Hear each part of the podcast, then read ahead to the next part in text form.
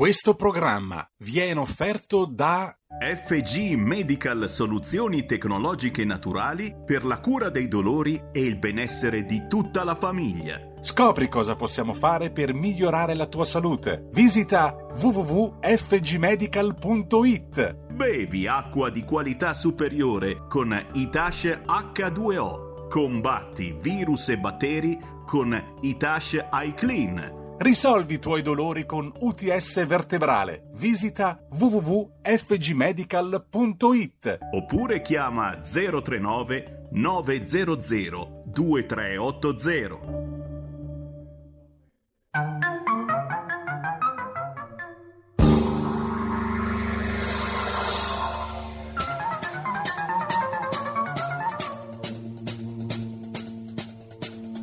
Va ora in onda Zoom, 90 minuti in mezzo ai fatti. Conduce Antonino Danna.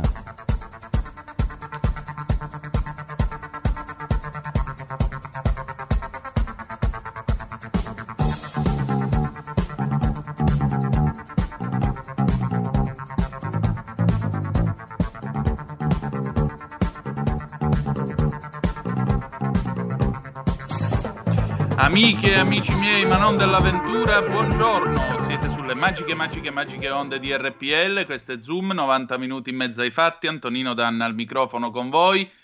Oggi è il primo marzo, cominciamo bene questo nuovo mese, speriamo che le cose vadano a migliorare.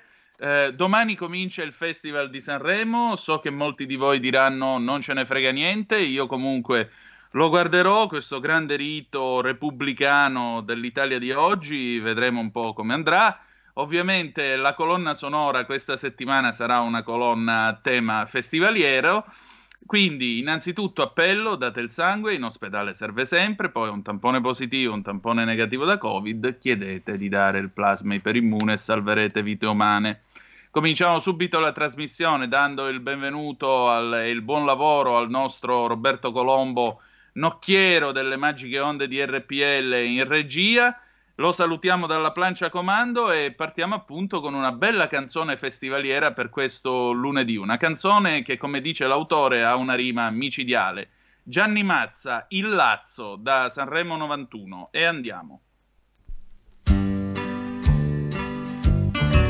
A questo punto vi dovrei parlare di qualche cosa che vi possa interessare, un qualche cosa che non sia banale e che non sia anticostituzionale. Nel nostro lessico tradizionale c'è una parola dalla rima micidiale, forse per questo è stata usata molto poco, sto parlando del lazzo. Questa non è una parola come un'altra è una parola dalla storia molto antica. Solo il sentirla mi fa diventare allegro. Ora mi chiedo che cosa avete contro il lazzo. Se voi sapeste cosa vuol significare, fareste a meno di star lì a sghignazzare. Forse così voi mascherate l'imbarazzo per la rima del lazzo. All together, lazzo cantiamo forte tutti insieme, Lazzo, sempre più in alto noi gridiamo, Lazzo, finché qualcuno non reclamerà che abbiamo rotto, Lazzo, non c'è parola più innocente, Lazzo, e lo diciamo apertamente, Lazzo, da questa sera il mondo intero avrà la sua canzone del lazzo. Ma non è questo che intendevo dire. Per un momento statemi a sentire. Per questo lazzo io ci ho perso le nottate. Ci sono andato perfino a Gallarate. Per questa sera io vi lascio andare. Ma promettetemi domani di studiare e quando ci rincontreremo tutti noi faremo la prova del lazzo. All together, lazzo, cantiamo forte tutti insieme, lazzo, sempre più in alto noi gridiamo Lazzo. Finché qualcuno non reclamerà che abbiamo rotto Lazzo, non c'è parola più innocente Lazzo e lo diciamo apertamente Lazzo, la forza pubblica ci fermerà. Con la scusa del Lazzo e canteremo un po' più piano Lazzo andando a tempo con le mani Lazzo finché anche gli altri si uniranno a noi. E tutti insieme Lazzo sarà un casino generale Lazzo. Il mondo intero deve urlare Lazzo. Ed in televisione arriverà. E finalmente Lazzo nell'assemblea parlamentare Lazzo. E lungo tutto il litorale Lazzo. Da questa sera il mondo intero avrà la sua canzone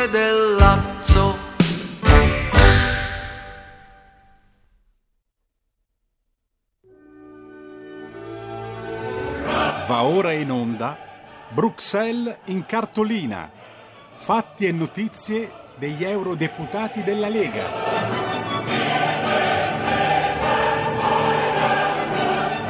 E rieccoci, abbiamo con noi oggi graditissimo ospite l'onorevole Marco Campomenosi da Genova, classe 1975.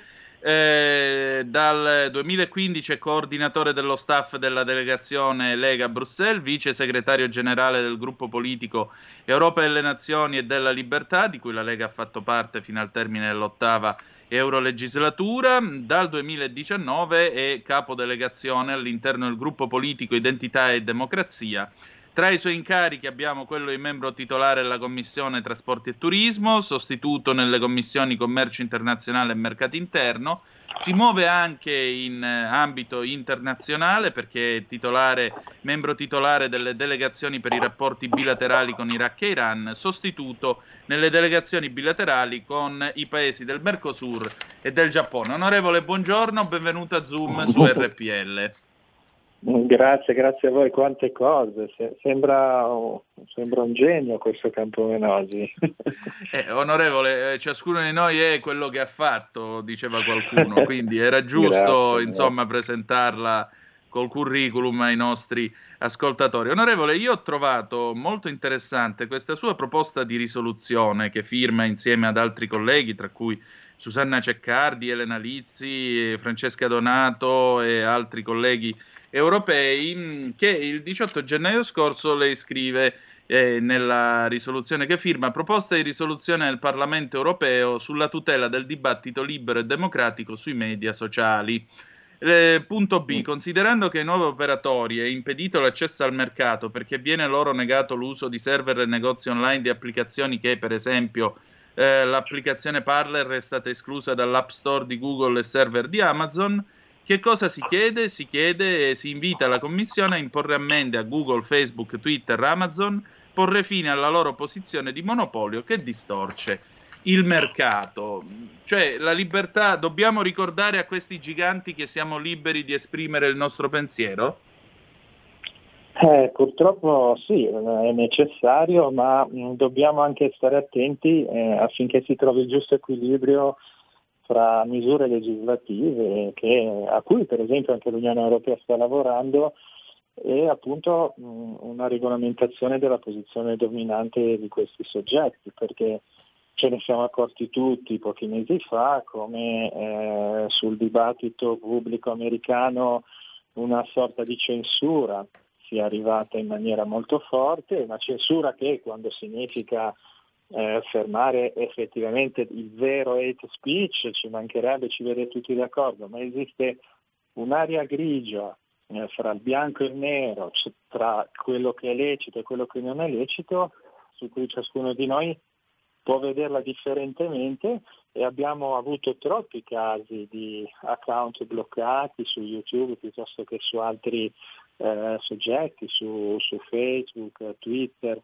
eh, che non erano spiegabili con ragioni di, di questo tipo. Quello, quello che ci preoccupa è se la Commissione europea, come eh, ha detto già in passato, vuole istituire un organo che stabilisce quello che è giusto e quello che non è giusto. Ecco, quello lo riteniamo scorretto ed è un dibattito che è nato da, da alcuni anni, da quando si, si, era discussa la cosiddetta direttiva copyright, che per certi versi è più che giusta e lodevole, ma che per altri temi ha posto delle questioni un po' problematiche, cioè la libertà che abbiamo io e lei di poter pubblicizzare una notizia rispetto al fatto che ora eh, qualcuno vorrebbe introdurre un diritto alla remunerazione eh, dei cosiddetti giornaloni che oggi non riescono più a raccogliere pubblicità e altro. E, e questo, che magari può essere giusto da certi punti di vista, pone un altro tema eh, di discussione che è il rapporto tra i nuovi media del web, le piccole agenzie, i, i, siti di informazione che vivono raccogliendo la propria pubblicità e che hanno l'interesse a essere pubblicizzati online eh, gratis, cioè nel senso non, non, vogliono essere pagati da Facebook e da Google, ma hanno il vantaggio di poter essere, ehm, eh, eh, di poter circolare li, liberamente. Ecco, quindi andando in una direzione eh, del pagamento dei, delle, delle, fonti di notizia ehm, non risolviamo tutto il problema e quindi occorre una libertà di scelta degli stessi organi. Cioè se Radio Padania volesse essere citata a pagamento deve dirlo. Eh, se però Radio Padania valutasse che, che le sue notizie più circolano e meglio è e quindi anche in forma gratuita, allora deve avere la possibilità e non un obbligo di essere eh, eh, remunerata. Ecco, questo è un po' un dibattito. Poi quello che è accaduto negli ultimi mesi ovviamente è più delicato e, e riguarda la vera libertà di espressione. I giganti del web si sono rivelati eh, incapaci, a mio avviso, di gestire la grande responsabilità che hanno, cioè di essere luoghi dove i cittadini vogliono esprimere le loro idee. Individuare degli strumenti ad oggi è un po' tardi soprattutto perché l'Europa ha scelto di non avere una normativa antitrust di un certo tipo, quindi il fatto che questi soggetti siano così grandi eh, deriva anche da un'assenza di norme eh, eh, che viene da, da, tanti anni e che purtroppo forse oggi è un po' tardi. Perché è un po' tardi? Perché qualsiasi tentativo o di tassare questi media o di limitarne lo, lo, spazio sul mercato si scontra per esempio con una volontà degli Stati Uniti di proteggerli, di difenderli, perché di fatto sono quasi tutti soggetti americani ad oggi e quindi gli Stati Uniti vedono come un diritto insomma, difensivo quello di proteggere dalla tassazione questi soggetti, quindi non sarà facile, anche se Biden pare abbia leggermente aperto in questo senso. Certo, chiaramente. Onorevole, io sposto un attimo la sua attenzione sul piano internazionale. E di questi giorni la tensione tra Iran e Israele a proposito dell'agguato nel quale è caduta una nave che eh, sostanzialmente pare trasportasse delle automobili. Comunque questa eh, questa nave è stata colpita nel Golfo Persico ed era una nave appunto battente bandiera israeliana. Teheran nega tutto quanto. Che cosa può fare l'Europa in tutta questa situazione? Eh, in questo mh, mm, potrebbe fare molto a livello di, della cosiddetta moral mh, mm, suasing, cioè nel senso nel cercare di intervenire eh, nei confronti di un regime, quello iraniano, che non è trasparente. Ricordo che in Belgio pochi giorni fa, poche settimane fa, eh, un diplomatico iraniano è stato condannato duramente perché stava architettando un attentato eh, contro gli oppositori al regime iraniano. Quindi ci sono dei problemi purtroppo che, che sono molto gravi e la vecchia amministrazione americana aveva fatto molto in questo senso e devo dire che da quello che ci risulta anche l'amministrazione Biden sembra in prima linea Eh, c'è un tema anche di rapporti fra Stati Uniti e, e Israele e i regimi sunniti che, con cui sono stati eh, raggiunti accordi importanti. Purtroppo l'Unione Europea sta difendendo l'accordo sul nucleare con l'Iran che è stato violato più volte, eh, che non sta raggiungendo gli obiettivi che ci si era prefissi. Mm, purtroppo il vicepresidente della Commissione europea, l'alto rappresentante Borrell, a nostro avviso sta tenendo una posizione troppo difensiva rispetto a un accordo che quando venne raggiunto con Obama, con l'allora alto rappresentante Mogherini, poteva avere un senso poteva dare una speranza. Eh, oggi però quella speranza è disattesa, non si capisce per quale ragione l'Unione Europea non si accodi agli Stati Uniti nel cercare di limitare le azioni del regime iraniano che eh, interviene anche all'interno dell'Iraq, per esempio, e abbiamo visto pochi giorni fa anche mh, un'azione autorizzata da Biden per neutralizzare delle forze iraniane presenti all'interno dell'Iraq. Quindi Israele in tutto ciò ha raggiunto degli accordi importantissimi con eh, paesi sunniti con cui non aveva mai avuto relazioni prima e registro purtroppo come il Parlamento europeo non abbia mai voluto riconoscere questi risultati ed è un peccato. Eh, credo e spero che con l'amministrazione Biden possa lavorare affinché questi, questi risultati siano come dire, riconosciuti da tutti. Forse eh, la Commissione europea non voleva dare a, a Trump il merito di quei risultati, ma ci sono e sono positivi. Però è chiaro che eh, con, eh, con, l'Iran bisogna fare qualcosa di più.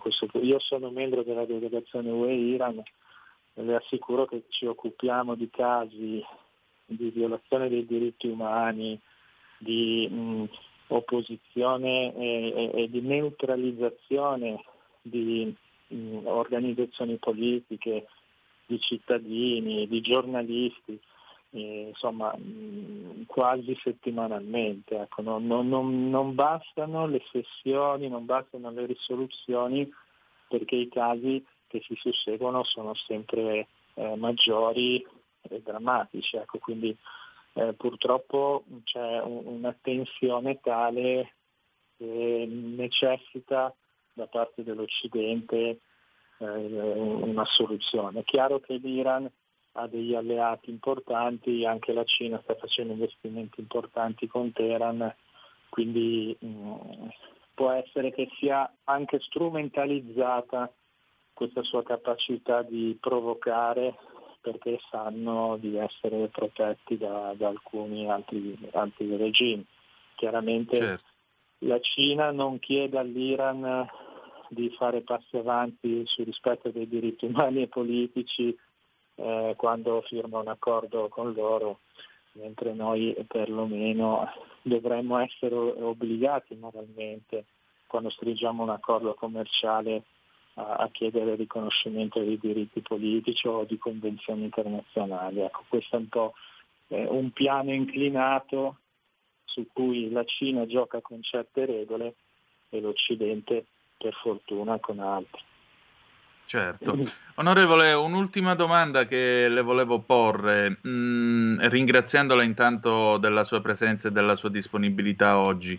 Eh, si sta parlando sempre più del, del, vaccino Sputnik, che a quanto pare è efficiente.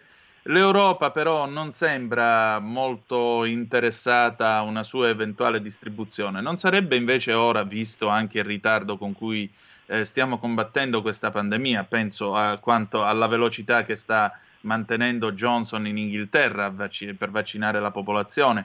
Eh, non sarebbe invece il caso di aprire a, eh, anche a Sputnik e soprattutto non sarebbe il caso di, eh, diciamo così, superare le licenze e i brevetti in modo tale che si possano produrre il più ampio numero di vaccini possibili su, terri- su tutto il territorio dell'Unione?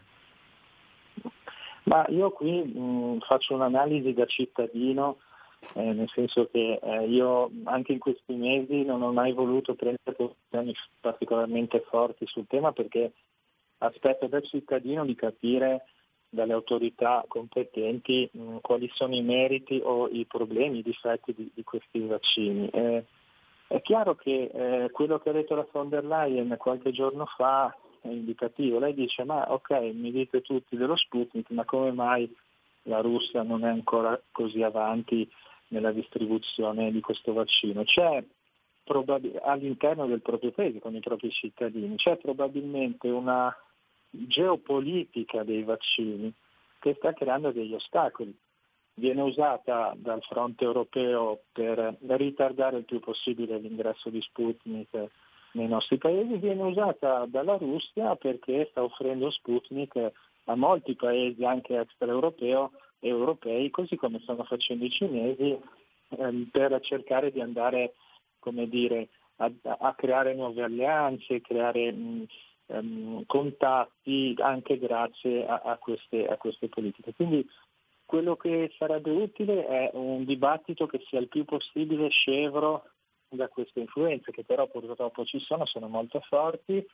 L'EMA è un fattore, cioè l'autorità europea è un fattore che sta rallentando eh, la, l'autorizzazione. Abbiamo paesi dell'est dell'Unione Europea, la Repubblica Ceca, l'Ungheria e altri che stanno facendo senza l'attesa dell'EMA, dell'autorizzazione dell'EMA. Questo in parte è possibile perché comunque le autorità nazionali ci sono e, e, e sono autonome nell'autorizzare un farmaco. Il problema è che è chiaro che se si riesce a trovare una soluzione comune è più utile per tutti.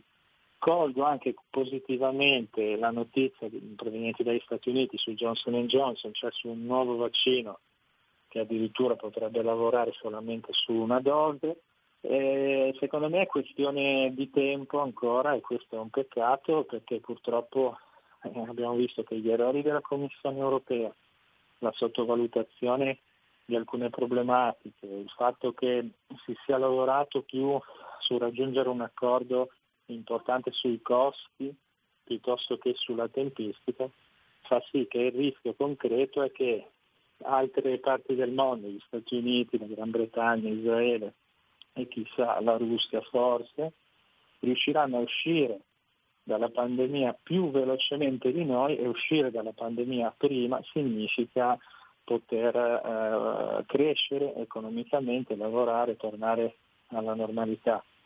È quello che in maniera surrettizia cerca di fare anche la Germania all'interno dell'Unione Europea con quelle misure, a mio avviso sbagliate, che hanno danneggiato anche i nostri camionisti, le nostre aziende, per cui oggi la Germania sta di fatto chiudendo tutti i confini anche alle merci, sta ponendo limitazioni eccessive eh, che stanno creando danni al mercato interno dell'Unione, danni al sistema produttivo, perché probabilmente non si fida di Bruxelles e delle rassicurazioni della von der Leyen. Quindi certo. questo aggiungiamo che in Germania sono quasi in campagna elettorale, aggiungiamo che la Germania fu uno dei paesi a cercare di approvvigionarsi all'esterno di, di, di quelli che erano i contratti stipulati dalla Commissione europea. Ecco, quindi quando si dice che Berlino ci insegna a essere europeisti, a come dovremmo essere europeisti, secondo me dobbiamo anche imparare a come invece sia importante riuscire sempre a fare gli interessi propri ce lo insegna la Germania, ce lo insegna Parigi che pare stia aspettando che stanotte certo. abbia la possibilità di lavorare. Vedremo, onorevole. Io devo chiudere perché purtroppo l'orologio mi corre appresso. Grazie di essere stato con noi e ci ritroviamo presto. Andiamo in pausa adesso. Grazie, arrivederci. Prego, grazie tante. Hai sentito? Le radio italiane si mettono insieme per amore. Per amore della radio. Una grande storia meritava uno straordinario futuro. Nasce l'app Radio Player Italia. 140 stazioni in una sola rete. Scegli la tua preferita e ascolta il suono perfetto del digitale. Gratis, senza registrazione, senza interruzioni. Compatibile con tutti i device. Naviga, esplora e scopri l'universo dell'audio. Ti sorprenderà. Scarica Radio Player Italia. Il futuro batte con la radio nel cuore. Anche RPL è disponibile su Radio Player Italia. Stai ascoltando RPL. la tua voce libera, senza filtri né censura. La tua radio.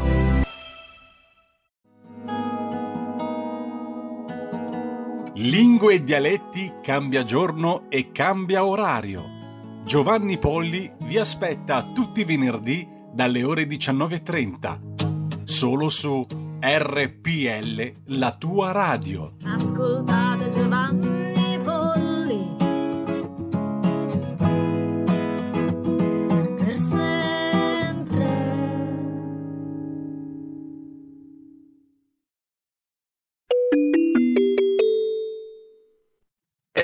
eccoci, ed eccoci, tre minuti dopo le 11 è lunedì, buona settimana da Sammy Varin.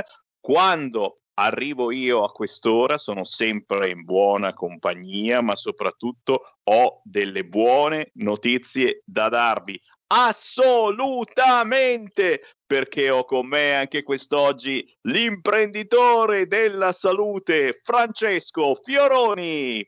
Buongiorno, buon lunedì a tutti quelli che ci seguono. Eh, finalmente splende il sole, c'è una bella giornata, viene voglia di uscire, ma per farlo dobbiamo essere sicuri di non, di non contrarre questo benedetto o maledetto virus, Sammy, e possiamo farlo con i Tasha Clean. Guarda, oggi voglio dare subito il numero di telefono perché molta gente mi ha detto, ma caspita, lo dite poche volte io non faccio tempo a scrivermelo. Allora, 039 900 23 83. Se chiamate ora questo numero e rientrate nelle prime 10 telefonate, Itash iClean, ovvero questo virucida certificato contro il Covid che potete usare sulle superfici, sulle mascherine, sui vestiti, sulle mani, nel frigorifero, sulla frutta, sulla verdura e non è tossico e non richiede costi di gestione, questo Itash iClean è vostro e lo dico perché molta gente dice ma vogliamo sapere il prezzo. Il prezzo è 299, si trova sul nostro sito internet, ma se chiamate ora e rientrate nelle prime 10 telefonate 30% di sconto. Vi faccio io il calcolo, 210 euro, spedizione a casa vostra compresa. Insomma, e io credo, Sammy, abbiamo l'obbligo morale di fare qualcosa per vivere sicuri, almeno a casa nostra. Non sei d'accordo? Direi di sì, anche perché eh, abbiamo capito che eh, per il vaccino c'è da aspettare, adesso eh, te lo vendono sotto banco, non arrivano dove devono arrivare, ma te lo vendono sotto banco, cinese, de- delle cose più strane. Ragazzi, non fidiamoci, cerchiamo piuttosto davvero un sanificatore, uno sterilizzante professionale come questo Itash iClean. E tu dici, costa troppo? Eh, beh, cavolo, ragazzi, non è, un- non è un giocattolino. No.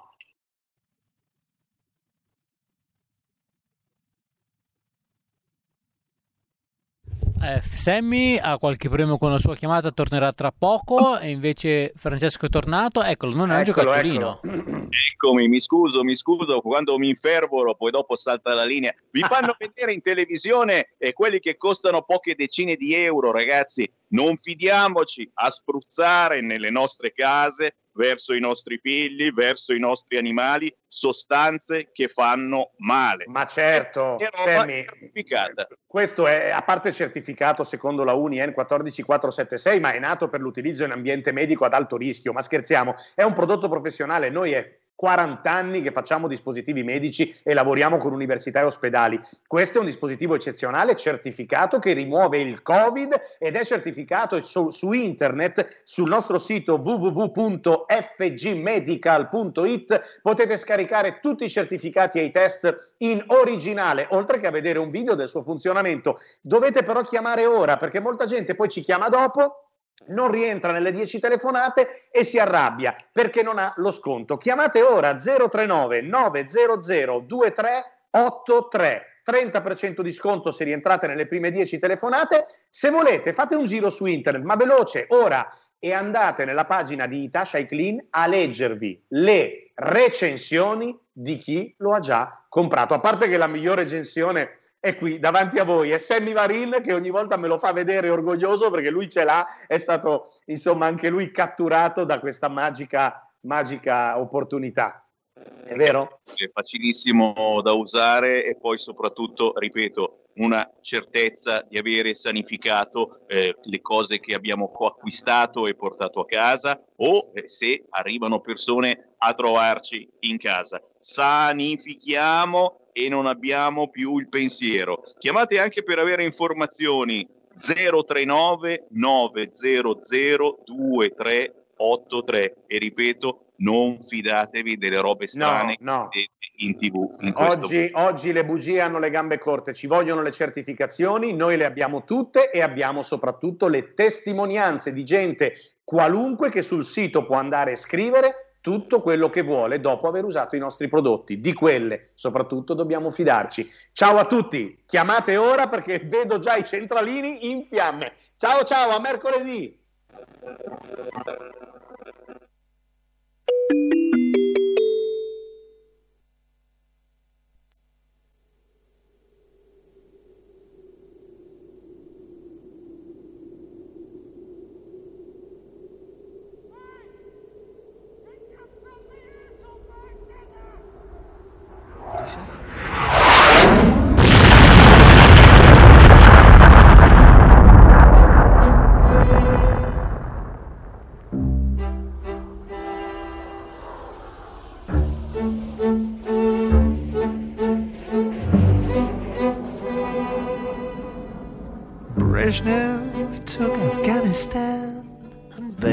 Took Beirut.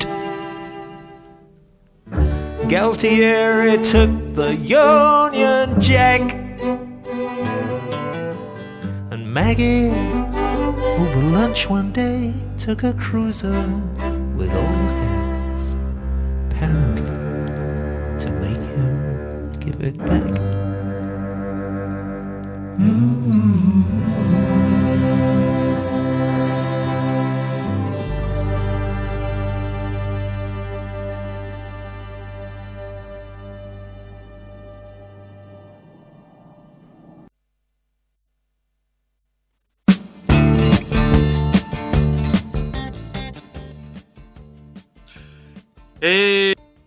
rieccoci, siete di nuovo sulle magiche, magiche, magiche onde di RPL. Questo è sempre Zoom, 90 minuti in mezzo ai fatti.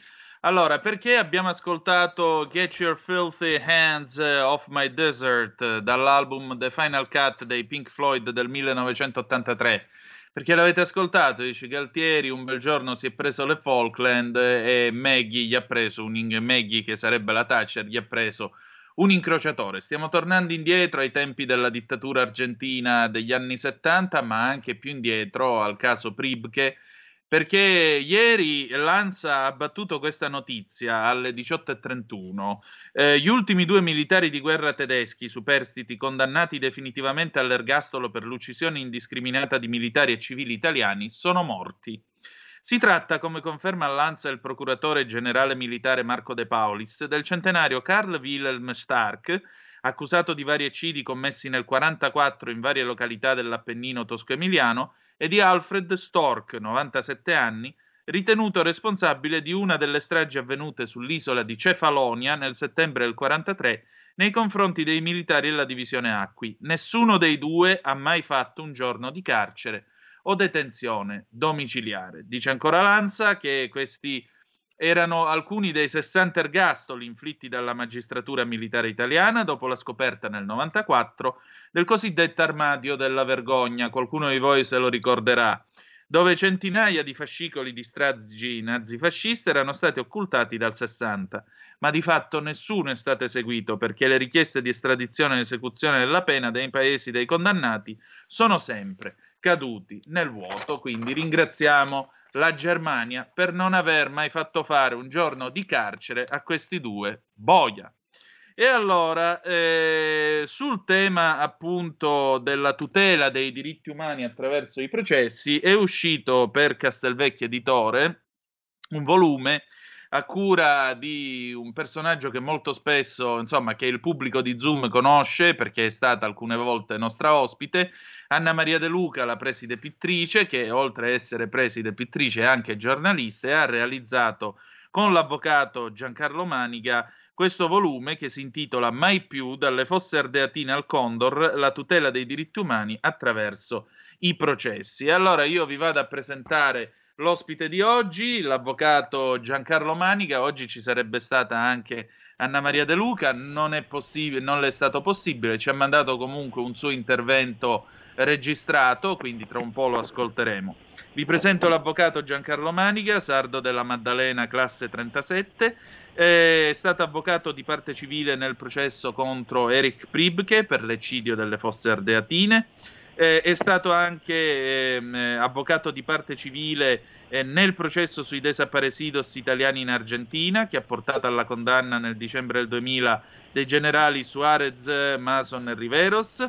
E poi è stato anche legale di numerosi parti civili eh, argentine nel processo ESMA e dell'Associazione Familiares dei Desaparecidos. Nel 2009 ha difeso la parte civile e la regione Emilia-Romagna nel processo contro il militare cileno Alfonso Podlek. Inoltre è autore della denuncia sui desaparecidos uruguayani che ha dato avvio nel 99 al processo Condor. Buongiorno, benvenuto a Zoom, avvocato. Ah, buongiorno anche a voi. Avvocato, eh, la domanda più banale dalla quale cominciare è ma che senso ha a distanza di 40, 50 o addirittura anche quasi 80 anni, vedasi il caso della strage di Cefalonia che, del, che segue l'armistizio dell'8 settembre del 43, quindi 78 anni fa, eh, che senso ha dopo tutto questo tempo continuare a ostinarsi nella richiesta di giustizia? Ma eh, la risposta più ovvia ma proprio più banale sarebbe meglio tardi eh, che mai, ma eh, scavalcando anche questa semplice, semplicistica eh, risposta, il, il discorso eh, semplice eh, che va fatto e che ho cercato di esprimere in, quel, in, quella, mia, in quella mia opera è stato più o meno il seguente, poiché eh, nei paesi o nelle varie circostanze storiche eh, nelle quali eh, queste vicende si sono svolte non si è avuta eh, una giustizia efficace subito, eh, quando è passato il momento caldo nel quale queste vicende eh, si sono attuate, eh, beh, tanto vale farlo anche a posteriori che valga non solo eh, per quello che vale un procedimento penale, cioè la condanna dei colpevoli per i reati che sono imprescrittibili, ma anche perché rappresenti visivamente una condanna di un certo movimento, di un certo eh, momento storico, nella speranza che eh, possa servire di monito e eh, in qualche modo di ostacolo a che queste vicende eh, atroci che hanno funestato il Novecento eh, non si ripetono più. Certo, chiaramente. Senta, il fatto che questi due galantuomini, si fa per dire galantuomini, appunto Stark e Stork, questi due boia nazisti eh, che hanno sparso così tanta morte, distruzione e desolazione. Eh, il fatto che questi due siano morti serenamente nel loro letto e non a mangiare carcere in Germania o in Italia, eh, che, che, che, segnale ci dà? Che cosa ci insegna? Soprattutto, che cosa avrebbe dovuto fare la Germania, visto che è una nazione che eh, nel mondo cerca di, di, conquistare il suo posto e cerca naturalmente di proporsi come guida. Se vuoi essere una guida, cerca di essere almeno impeccabile su questo, almeno credo, mi dica. Eh, sono, d'accordo, sono d'accordo con lei, la Germania, eh, considerato appunto la connotazione che eh, ha, eh, che ha eh, guadagnato, sta guadagnando da un po' di tempo a questa parte, avrebbe dovuto fare quantomeno nel nostro piccolo eh, quello che è stato fatto eh, in Italia, con eh, l'avvertenza la, che subito dopo gli eventi eh, bellici un, un, certo lassismo per usare un eufemismo, eh, c'è stato eh, non solo in Germania ma anche qui da noi, eh, nelle premesse eh, lei citava l'armadio della vergogna. Eh, l'armadio della vergogna è un, un chiaro, un chiarissimo esempio di come anche qui in Italia per un certo periodo si è cercato di in qualche modo di eh, sfumare le vicende storiche precedenti e di cercare di arrivare a una pacificazione forzata, eh, saltando a pie pari qualsiasi eh, tentativo di punire quello che invece andava eh, punito. Eh, eh, l'armadio della vergogna era un armadio nel quale i, tutti i fascicoli delle vicende eh, a cui lei accennava erano state in qualche modo documentate e istruite ed era un armadio che era rimasto fermo lì, eh, oltretutto adottando il sistema banale di girarlo col, con i portelli verso il muro per evitare che qualcuno ci mettesse le mani. E gli è rimasto per alcuni decenni fino a quando l'allora procuratore eh, militare che era eh, il dottor eh, Intellisano, a cui poi si deve l'inizio del procedimento contro Pribche, eh, fino a quando il procuratore non riuscì a metterci le mani dando l'avvio a quella stagione nella quale poi eh, molti di questi, di questi, crimini sono stati eh, giudicati. Il primo è stato proprio eh, appunto il processo Pripke, poi sono venuti gli altri, Margabotto, Sant'Anna di Stazzema, ehm, non mi pare che ci sia stato niente per Cefalonia, però non, non, non, non ci giurerei.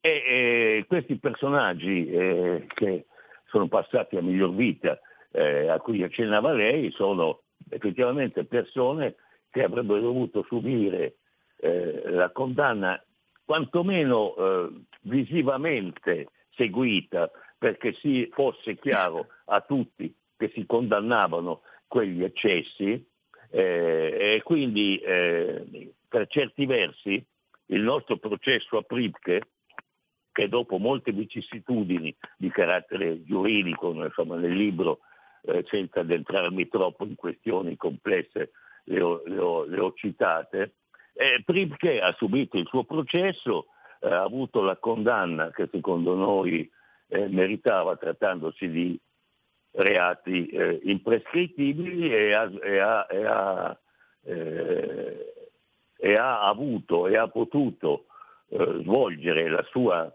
detenzione che eh, trattandosi di persona anziana era, erano eh, una detenzione eh, domiciliare, domiciliare fino alla fine dei suoi giorni.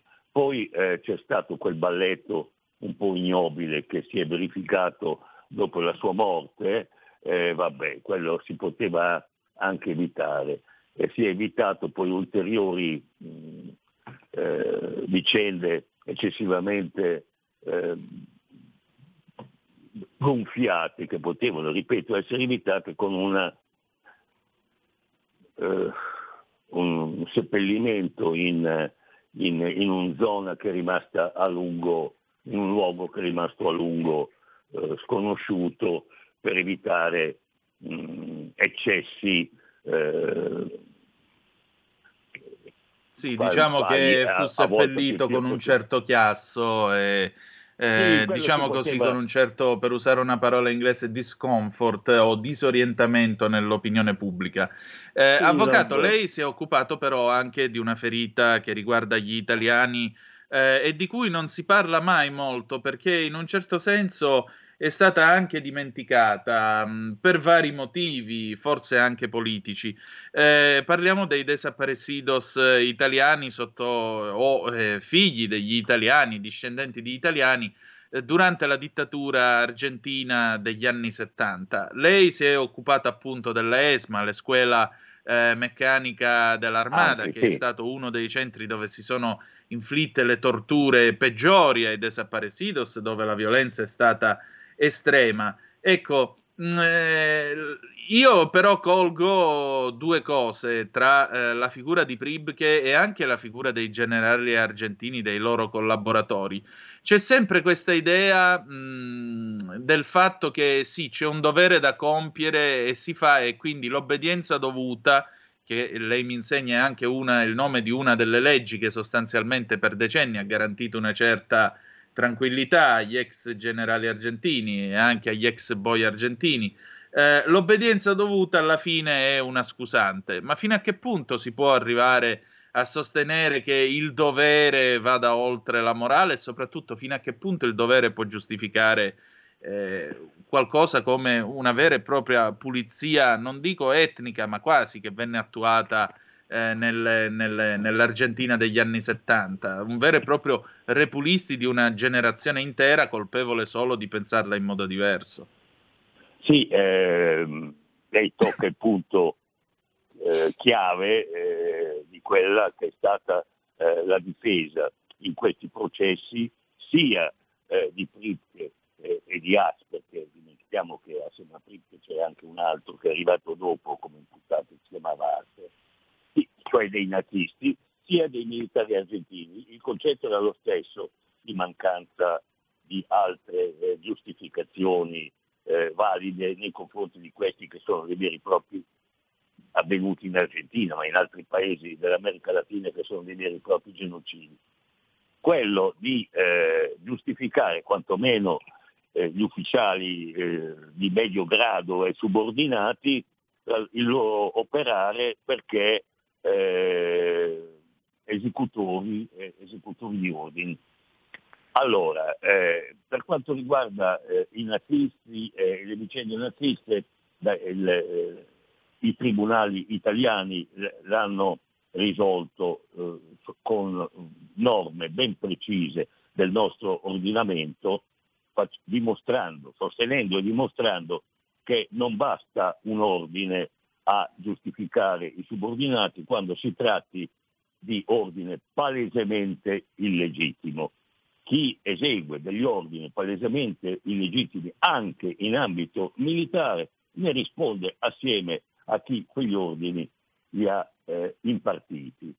Ed è questo stato l'argomento principale che abbiamo dibattuto col processo Primche e che si sono e che si è dibattuto anche negli altri processi contro, eh, per gli eccidi nazisti. Per quanto riguarda gli argentini, l'argomento era eh, rafforzato per loro, perché a differenza che nel, nel, nel caso precedente, lo Stato aveva emesso una legge specifica ad hoc, quella che lei prima citava, la lei di obbedienza debida, dove eh, l'esecuzione eh, dell'ordine e, quindi la scusante assoluta per tutti era addirittura codificata perché era prevista con una presunzione assoluta che non ammetteva prova contraria e quindi non ammetteva neanche che il giudice che fosse stato chiamato a giudicare quei fatti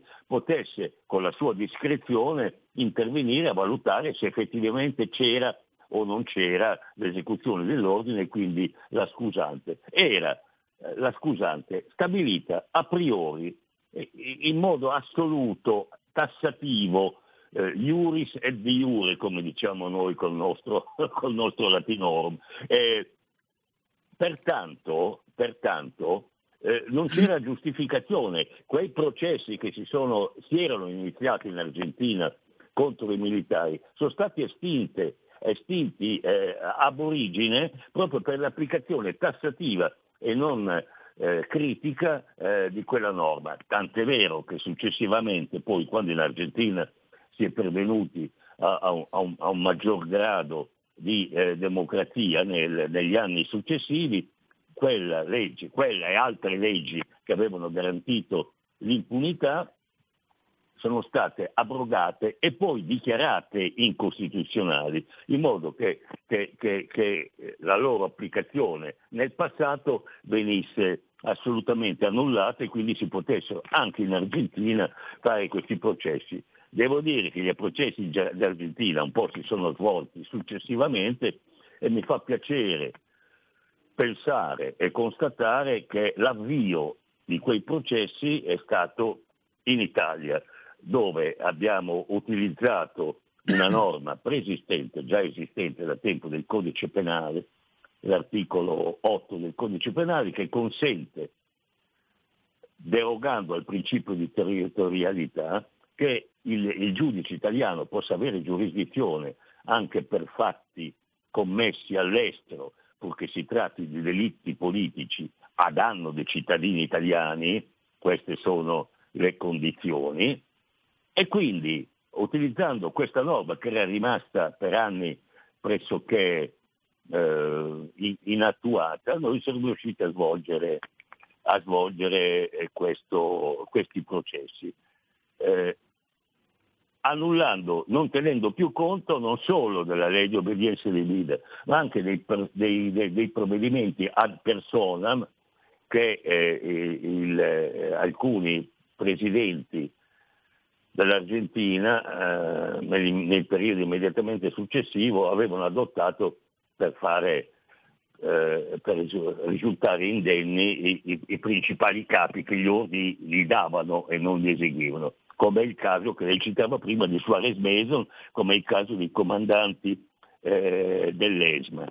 Ecco, certo. eh, noi giuridicamente, senza fare ricorso a, a, a, ovvi discorsi etici e di tipo storico, siamo, tenuti, siamo riusciti ad ottenere codice alla mano quello che avrebbero potuto fare gli altri paesi e che per tanto tempo e per volontà specifica non avevano scientemente voluto mai attuare. Avvocato, noi ci fermiamo un attimo per una pausa pubblicitaria, dopodiché torniamo subito perché le vorrei chiedere del caso Aieta. Tra poco. Bene.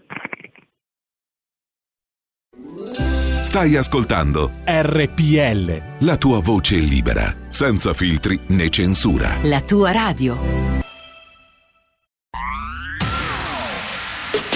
La radio si modifica, semplifica, da plus la musica purifica. Dove vuoi, dove vuoi, con chi vuoi, rilassati e vai. La digital radio non ti molla mai. Mi abbandono in questo viaggio, digitalizzo la frequenza con il suono che non spasso. Se penso a prima non ci credo, yo. Da plus è la svolta, qui lo dico e qui lo spiego. Digital Radio, il suono perfetto. Dub Plus. Anche RPL, la tua radio, è in Digital Radio. Porta con te ovunque RPL la tua radio. Scarica l'applicazione per smartphone o tablet dal tuo store o dal sito radiorpl.it. Cosa aspetti?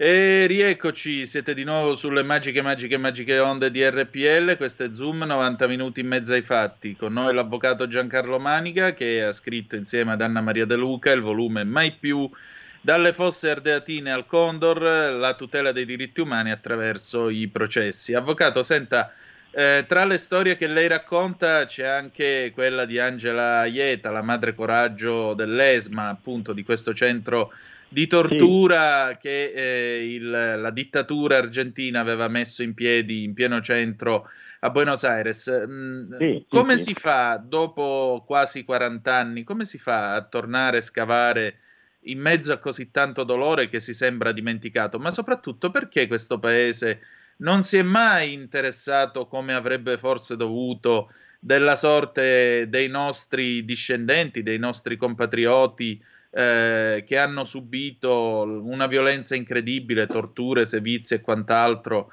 nel corso di quei duri sette anni tra il 76 e l'83 della dittatura argentina?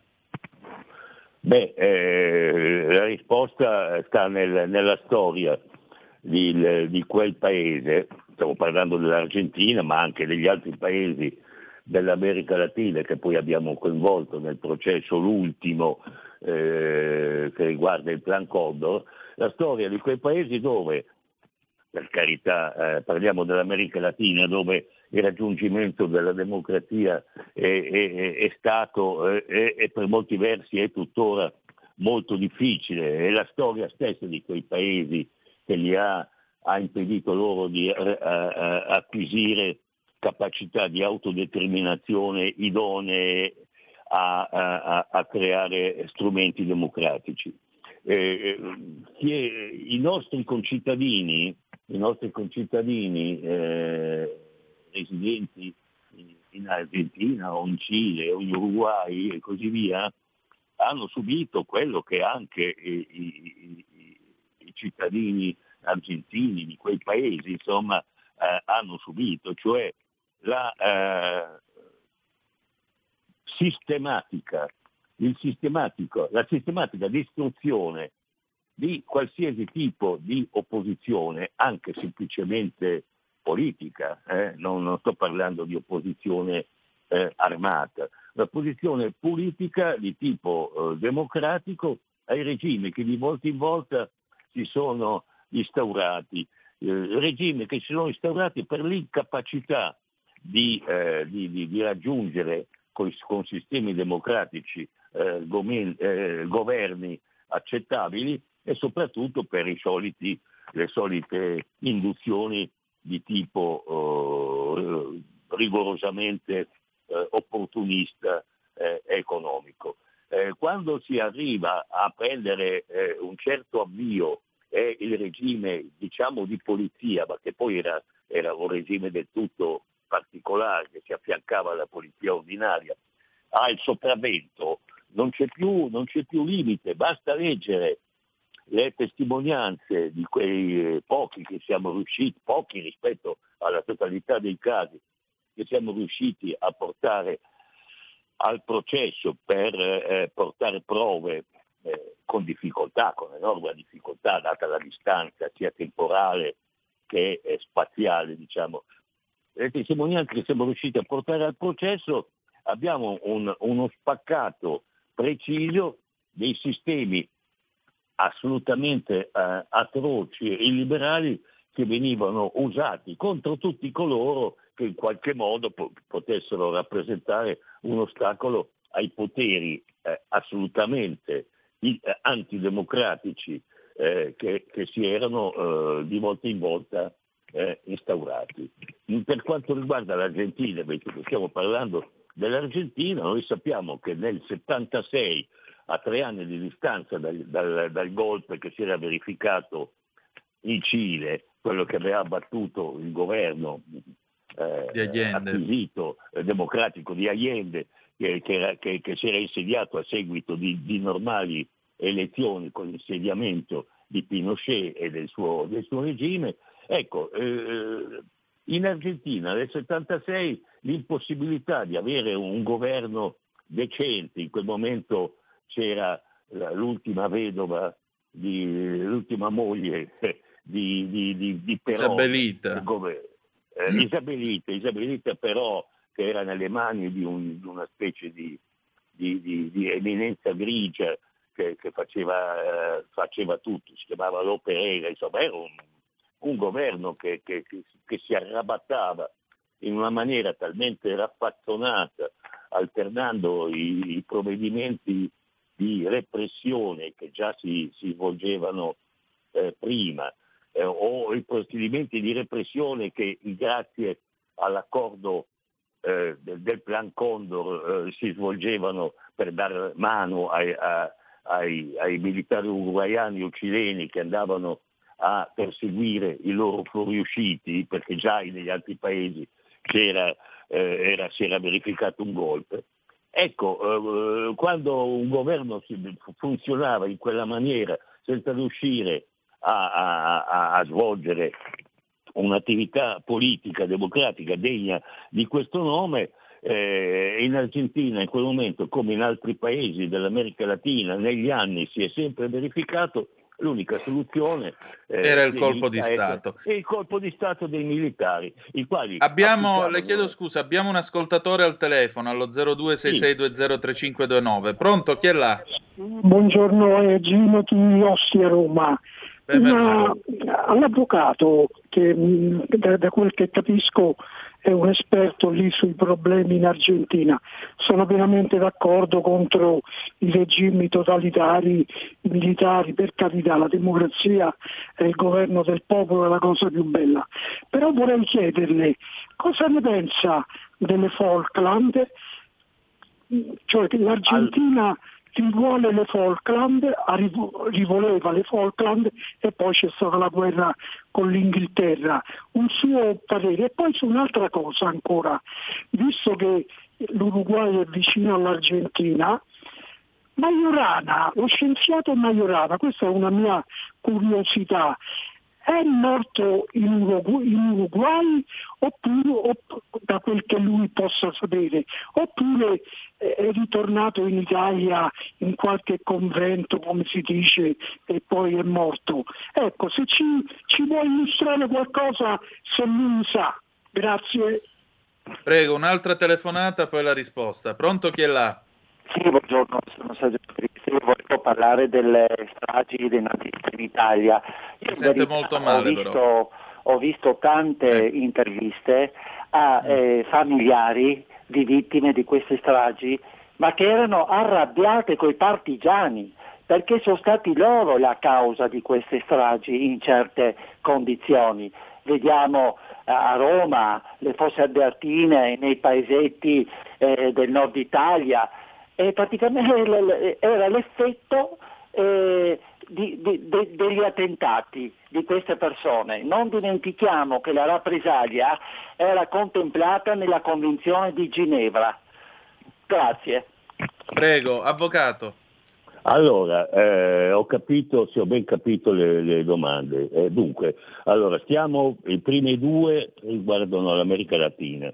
Le Falkland, eh, quello lì, eh, questo, quell'episodio è tipico, è il tipico episodio nel quale quando eh, un governo eh, fa, fa, fa uso solo della forza per acquistare prestigio, pensa di acquistarne di più eh, con qualche eh, manovra di tipo bellico, in questo caso eh, irredentista per, per usare un termine che, abbiamo, Certo. che ci riporta a certe vicende storiche anche nostre.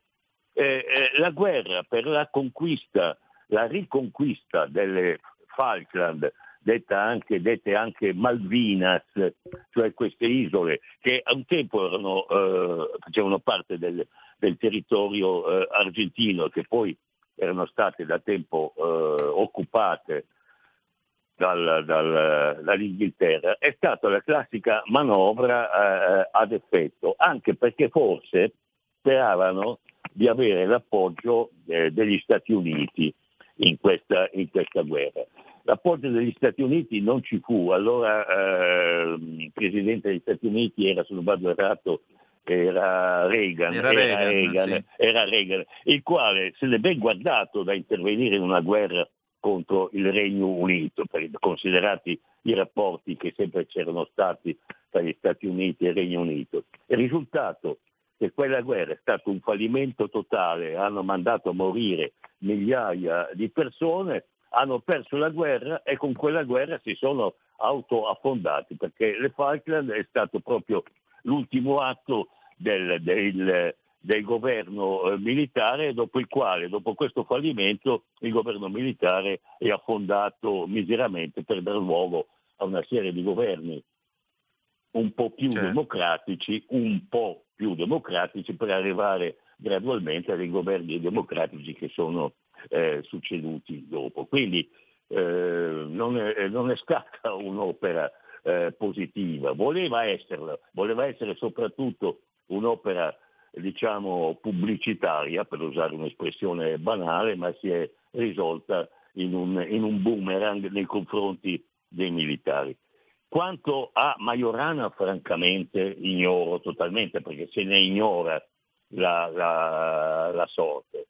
Eh, le vicende di Majorana eh, dire, hanno appassionato eh, a lungo questo giovane, questo giovane brillante eh, scienziato eh, scomparso eh, nel. Credo una delle, delle- delle teorie più accreditate è che mh, Majorana possa essersi suicidato, un'altra che fosse partito eh, per la Russia, insomma si è fatto, se ben, se ben ricordo tutto quello che è stato detto a tal proposito, si sono fatte varie ipotesi, tutte più o meno, eh, tutte più o meno così eh, eh inventate o Certo. particolarmente, particolarmente fantasiose, ma eh, che io sappia, che io sappia, però se può darsi che ignori qualcosa circa il risultato di queste ricerche e quindi quale sia stato eh, la fine di Majorana la ignoro e tantomeno eh, posso sapere, posso sapere, posso sapere se c'è avuto, se c'è stato qualcosa con nel- in, in Uruguay, in Uruguay. Per Ecco, e quanto riguarda- all'ultima domanda, appunto, dice sì, va bene, i nazisti facevano le stragi, ma sono stragi innescate Dunque, per allora, rappresaglia, allora, per su reazione dei partigiani. Mi domanda- sembra un Su, po'... questu- su quest'ultima domanda cercherò di essere nel possibile eh, conciso, eh, perché sono due poi le domande. Allora, sulla vicenda dei partigiani e in particolar modo sulla vicenda di via Rasella, ci sono, state- ci sono stati pareri discordi, tant'è vero che c'è stato qualche volta il tentativo, più di una volta, almeno due forse volte, il tentativo di eh, sottoporre a procedimento penale gli autori del- dell'azione di Via Rasella. Tutti e due, eh, due che io ricordi, i procedimenti si sono conclusi con un- una soluzione perché stati, l'atto di Via Rasella è stato considerato un eh, atto di guerra. So benissimo che non tutta la resistenza è stata eh, concorde e favorevole a quell'operazione di Via Rasella, ma dobbiamo ricordare con assoluta precisione che in quel momento, senza fare discorsi ad effetto perché non rientrano nelle mie abitudini, che in quel momento la cosiddetta resistenza che si svolgeva, come sappiamo, in varie zone dell'Italia, in particolar modo in via clandestina nell'America, e nel, scusi, nel- a Roma, ehm, occupata dai nazisti, era sostanzialmente l'unico eh, atto di guerra che in quel momento si stava svolgendo. Erano le uniche truppe belligeranti in attesa che arrivassero i cosiddetti alleati eh, dal sud. Eh, L'esercito italiano, dopo eh, le vicende ben note, si era eh, eh, disfatto.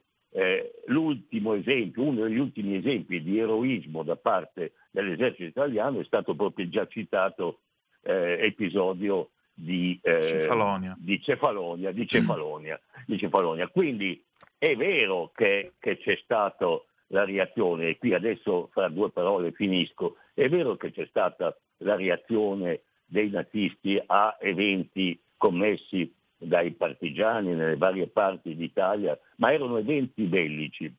La eh, rappresaglia, la rappresaglia era prevista, ma a determinate condizioni. Anche questa l'abbiamo ampiamente dibattuto nel processo. La, la Convenzione di Ginevra non, eh, eh, assolutamente non accettava e giustificava una rappresaglia fatta in quei termini, ma in assolute condizioni di pericolo, eh, di eh, diciamo, eh, proporzionalità dell'offesa rispetto all'offesa subita, condizioni che è stato accertato, perché era uno degli argomenti del processo, in quella vicenda, come in altre vicende, altre che poi abbiamo citato a titolo d'esempio e che sono state ugualmente condannate, queste condizioni non c'erano. Quindi ehm, in queste vicende eh, l'esercito nazista, in particolar modo l'SS, che era, che era l'esercito e soprattutto la parte poliziesca delle SS, che era eh, la parte belligerante tedesca più legata anche ideologicamente al nazismo, eh, in, queste, in queste vicende eh, c'è stato un abuso totale, soprattutto sempre più grave, eh, in misure in cui eh, eh, l'esercito germanico aveva ormai già capito che era, stava vivendo gli ultimi momenti e che stavano perdendo la guerra e quindi come spesso avviene quando uno cade dà i suoi calci eh, più eh, severi e più crudeli perché, eh, eh, perché ormai avevano capito che eh, gli eventi bellici si stavano risolvendo a loro sfavore. Non avrebbe dovuto questo giustificare la crudeltà e, e la crudeltà ecce- eccessiva, efferata che questi esempi hanno dimostrato è stata, anche se tardivamente e solo eh, in Italia, eh, giustamente sanzionata. Avvocato, grazie di essere stato con noi. Grazie a voi Grazie che mi avete aiutato a ricordare queste cose perché il ricordo è sempre utile e sempre salutare. Grazie, grazie a lei. Ricordate Giancarlo Maniga con eh, Anna Maria De Luca per Castelvecchi, mai più dalle fosse ardeatine al Condor, tutela dei diritti umani attraverso i processi. Eh, allora, abbiamo due telefonate, poi passiamo a Padova Calling. Eh, pronto chi è là? Pronto? Sì, Manzoni, ben trovato, buongiorno. Eh, ben trovato. Allora, eh, peccato che è andato via l'avvocato. Allora, volevo ricordare che, per esempio, i tedeschi seguono una- un acronimo MFCM, che vuol dire mi faccio i cazzi miei. E quindi tu non avrai mai un'estradizione da imputati tedeschi in Italia, non ce l'avrai mai. Tant'è vero che l'ultimo- l'ultima esperienza sono quelli, quegli operai morti alla Thyssen, Sì. dove sono stati condannati i direttori, che sono scappati in Germania e la Germania non ce li dà indietro. per quanto riguarda le Falkland, quando c'era, quando c'era la tipa lì che governava in Inghilterra, la Thatcher, ha mandato dei bombardieri, quattro bombardieri che erano praticamente risultati dei, dei reperti bellici che si chiamavano Vulcan e sono arrivati lì, li hanno bombardati, un paio di incrociatori, li hanno segati e, e fine la festa. È semplice, fatto, chiuso. Noi invece stiamo qua e non riusciamo a difendere i nostri italiani che vanno all'estero, non riusciamo a difendere i nostri italiani che sono espatriati, niente. Questi qua invece prendono, alzano i bombardieri, quattro residuati bellici, i Vulcan, che erano una roba della seconda guerra mondiale, e li mandano lì e bombardano. Oh, e il percorso è bello lungo, eh. Ciao. Eh, grazie. Altra telefonata, pronto chi è là? Pronto? Buongiorno. Sì. Sono Gabriella di Milano. Senti, io Benvenuta. volevo dire, mi spiace che non ci sia più l'avvocato, ma io ricordo che un prigioniero, uno di questi boia che era prigioniero in Italia, è stato fatto scappare e che agli Kappler italiani, che 77. evidentemente sono dei beoti, hanno detto che era scappato in una valigia portata via dalla moglie. Ora va bene tutto, cioè i tedeschi sono quello che sono, ma anche gli italiani, non è che... Cioè, ma, ma è possibile pensare che, che una donna anche di una certa età possa portare via il marito in una valigia da una prigione? Eh, Io non lo so, lì evidentemente il governo italiano di allora eh, eh, era complice, quello se n'è andato via tranquillamente. Volevo dire solo questo, adesso non ricordo più chi fosse. mm, Era Kappler, Herbert Kappler. Ah, ecco. Albert Kappler, scusate, che Eh. era stato era all'ospedale del Celio ed era l'estate del 77 e fece questa fuga rocambolesca, si dimise poi il ministro della difesa che si chiamava Lattanzio, il governo era il governo Andreotti. E poi Kappler morì, morì l'anno dopo di tumore in Germania. Grazie per averlo ricordato. Allora, facciamo niente. Io Ettore non lo chiamiamo perché purtroppo siamo andati lunghi, quindi chiedo scusa Ettore per oggi non ci possiamo collegare. Eh, chiama un attimo Moira Romano per favore Roberto, che così chiudiamo la trasmissione, perché oggi siamo andati un po' lunghi, mi scuso con Ettore e con tutti voi, eh, però purtroppo l'orologio oggi è andato un po', è andato un pochettino così e, e niente, capita a volte, è il bello della diretta e ripeto, mi scuso ancora con Ettore. Allora, eccoci qua, siamo nel finale, ecco a voi, la potete già vedere su radiorpl.it oppure sulla pagina Facebook con questi occhietti vispi, l'adorabile Moira Romano. Buongiorno. Ciao Antonino, buongiorno a tutti i radioascoltatori di RPL, come state? Tutto bene? Tu Antonino come va? Ma io potrebbe andare meglio, però cerchiamo di fare la nostra parte, niente di che. Bene, oggi tra l'altro bellissima giornata di primavera, eh?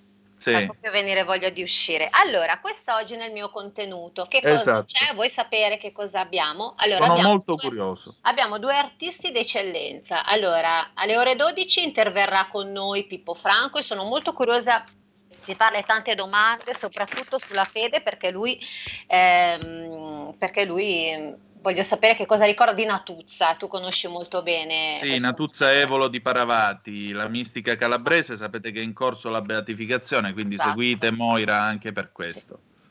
E poi nella seconda parte invece avremo Valentino Negri, che anche lui è un artista che ha collaborato per parecchi anni con Drupi, di conseguenza ci sarà una bella puntata ricca di novità. Bene, questa è la cosa più importante. Eh, Good news, che è la cosa che più ci serve in questo momento in cui cambiamo colore, arancioni, gialli e quant'altro. Bene, io cerchiamo di invece mi sono vestita, ho qualche rimasuglio di verde, ho detto ciao, sa mai che magari torniamo verdi. Molto anni 90 sta maglia, veramente, molto anni 90, si E usavano allora. Allora, Moira, grazie. Niente, io vi lascio tra poco a Talk con Moira Romano. Noi chiudiamo la nostra trasmissione qui. Ci ritroviamo domani alle 10.35 trattabili, sempre sulle magiche, magiche, magiche onde di RPL. Che dire di più? Grazie di essere stati con noi. E ricordate che the best is yet to come, il meglio deve ancora venire. La canzone d'amore con cui ci lasciamo è ovviamente Festivaliera, Sanremo 72, Marcella Bella, Montagne Verdi. Bello. Grazie di essere stati con noi. Vi hanno parlato Moira Romano e Antonino Danna. Buongiorno. Ciao, buongiorno.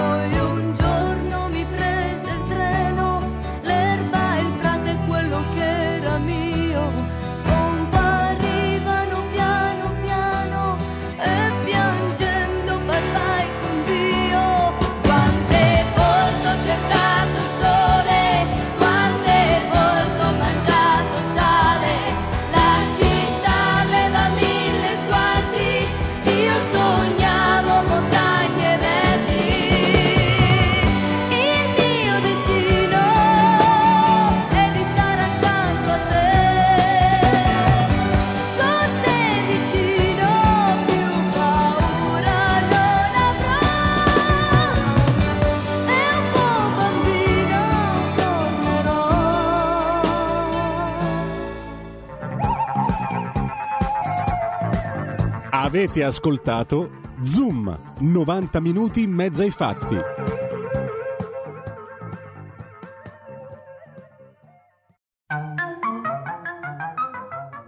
Questo programma vi è stato offerto da FG Medical Soluzioni Tecnologiche Naturali per la cura dei dolori e il benessere di tutta la famiglia. Scopri cosa possiamo fare per migliorare la tua salute. Visita www.fgmedical.it. Bevi acqua di qualità superiore con Itash H2O. Combatti virus e batteri con Itash iClean. Risolvi i tuoi dolori con UTS vertebrale. Visita www.fgmedical.it. Oppure chiama 039 900 2380.